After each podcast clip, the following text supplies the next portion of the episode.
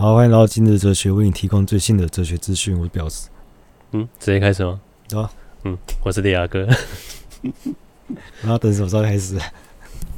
哎、欸，我补充一下上一集啊，没有给对方一个一个好的建议啊。给你要给就给啊，我没有要给，没有给、啊，那那算了，当做没有这回事。好，然后我继续讲。嗯。人家讲就讲啊，你不给我也不要啊。很有差啊，啊，那不你给一个我给一个。他们不是说好不给鸡汤文吗？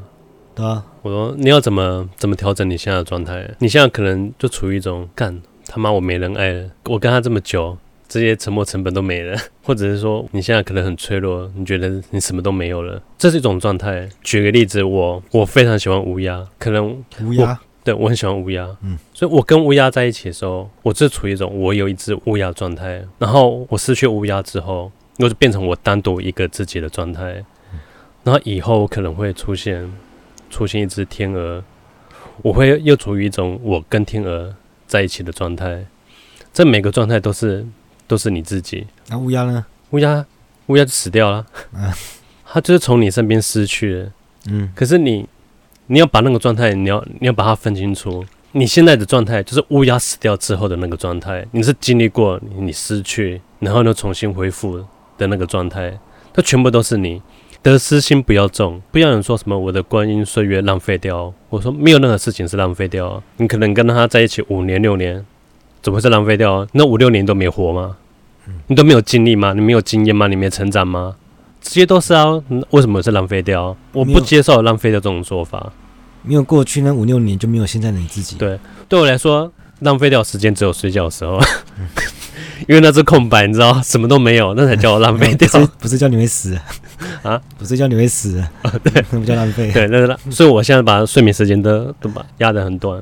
你人要学着接受你现在目前的状态。嗯啊啊，我我觉得这样子啊，就不哭不哭，眼泪是珍珠啊。呃，他妈的，我叫我们不要讲。哦，好难过，好痒，全身痒起来。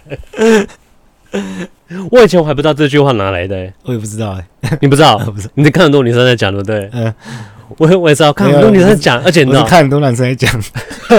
好，我们上上一集讲到爱情，然后我再直接来讲婚姻啊。因为我觉得我很没有结过婚也可以讲吗？大家觉得我没结过婚，可是我有观察过嘛。每个人都会观察到啊，嗯，那你一出生，你一定会观察到你爸妈的婚姻嘛？嗯、不知道，我就观察完得到的结果，就嗯，我是不婚主义，不结啊，我就好啊，因为就是爱情是很浪漫的东西，但结婚是一个社会契约，这两个人把它混在一起，一定会怪怪的嘛。没有混在一起啊，他跟你说坟墓就在那里了，一结婚的瞬间就是进坟墓了。嗯，一般人结婚都是来自两个，一个是经济，第二个就是。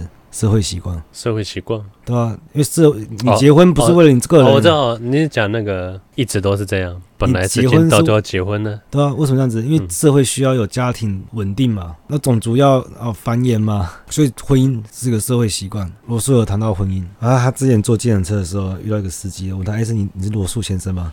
哎，他这么红哦，啊，他很红，红到韵奖都会认识他，对 对。然后他说：“啊，如果他说他不是，那等于白讲。”他就说：“啊，是啊，是啊，他承认。”然后司机就说：“他以前听过他演讲，但是是过去的事情了。但是他那时候有强烈的求知欲。但他说：“他说他现在是结过婚的人，不过是一名凡夫。”对啊，婚姻是把他折磨到什么程度啊？嗯、然后真的毫无斗志。他这句话就可以说明婚姻生活是一种悲惨结局。他说。本来结婚应该是人格的完成，那为什么后来总落到完全相反的结果？他知道这这位司机大哥是替大部分人道出他们对婚姻的想法。而夫妻必须一起过休闲生活的习惯是很不好的。例如说，那个可能司机很喜欢听演讲，但他老婆不喜欢，而且老婆也不喜欢他把他一个人丢在家里，自己跑去听演讲。这世界上还有许多夫妇都是嫉妒自己的配偶，要去满足快乐。嫉妒配偶？对对对，就是如果我不是因为他而开心的话，他会不爽。哦，嗯，我我跟朋友出去，啊，我不了解这个心态是什么，啊，可是真的很多，嗯，有很多人有这种想法，就可能跟朋友出去吃饭很开心，然后回来就很开心嘛，他笑呵呵啊，说你傻笑什么？跟朋友出去鬼混，你觉得很很开心对不对？你跟我在一起不开心吗？然后我的开心都一样，一定要是因为他，有没有？还有还有我对人好，嗯，我对大家都很好，他就会没送，他说你对大家都很好，那我的特别，我的特别存在跑哪去？我就不特别啦，你对大家都一样好，不懂什么叫平等吗？博爱。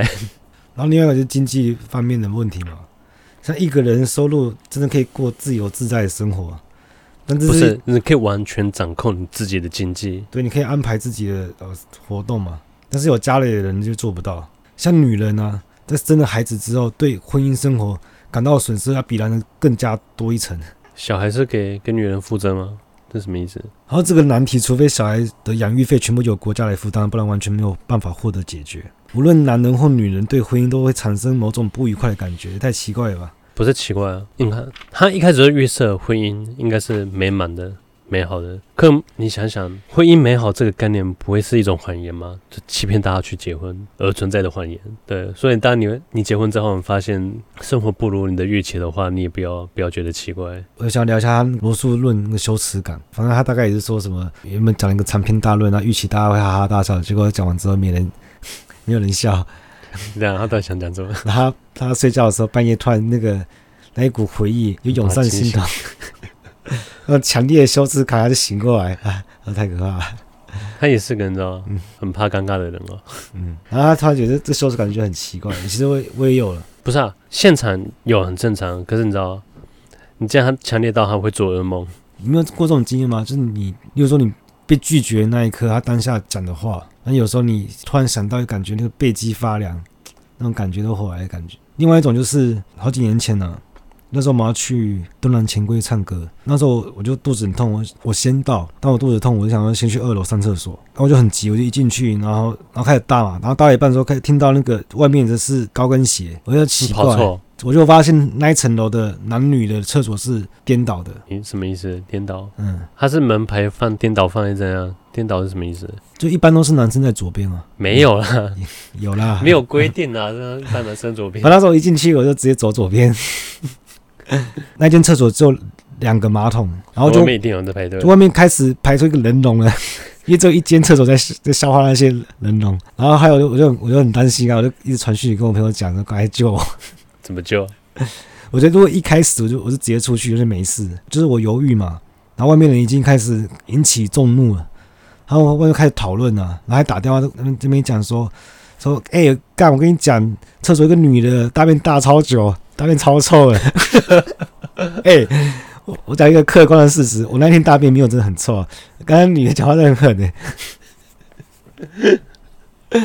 我真的好害怕，好害怕。那就靠旁边那那一间厕所，把那些人都消化掉之后，那我叫我朋友说外面帮我看一下，确认都没有人，我赶紧跑出去。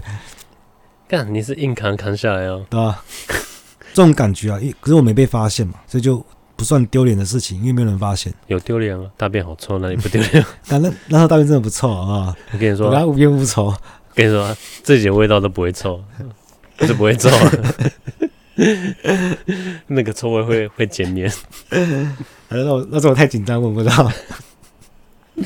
如果丢脸的事情没有被人家发现，就没关系。这种心态就跟你去杀了一个人，都没有人发现，你就不会后悔。不会啊，你举错例了。杀人这不是我举，是罗素举的。不是，没发现他会一辈子提心吊胆的。他说：“干，尸体有没有被他发现？有没有被他挖出来？”有没有？其实不会，只有被发现那一刻他才开始后悔而已。只要你做这坏事没有被发现的时候，你完全感觉不到。除非你很笃定尸体永远不会被找到，你才可以安枕无忧啊。他倒是用了多可靠的方法。哦，我觉得你讲的那个是，你是担心杀人被人家发现，但还不是那种像罪与罚，他是那种受到良心的谴责。我知道你是讲他没有在他心中的道德没有在拉扯，他只是担心他他事情曝光之后他会怎么样。但你这个说法，那跟罗素说的还是一样。那其实我很怀疑这种讲法。不过从那个走错厕所到女厕那件事情来看的话，因为我没有被发现嘛，所以我的确不会。感到那个羞耻感。如果犯下杀人的罪也是这种感觉的话，我是有点怀疑啊。他他说很多人就是可能在二十岁的时候他们杀人，然后完全没被发觉，但到七十岁的时候，他对自己曾经犯过的罪的记忆完全消失了。需要这么久才我才消失啊？他没有说一定要这么久，他说但七十岁的时候，他就已经可以否定一切了。然后另外一种也是啊，像白手起家的那些富翁啊，他们年轻的时候可能做一些非法乱纪的事情，为了快速得到财富嘛，但是都没被发现。然后他变得很有钱的时候，他们以前做过的坏事。那些轨迹啊，全部忘记了。啊，可是王永庆有被发现了。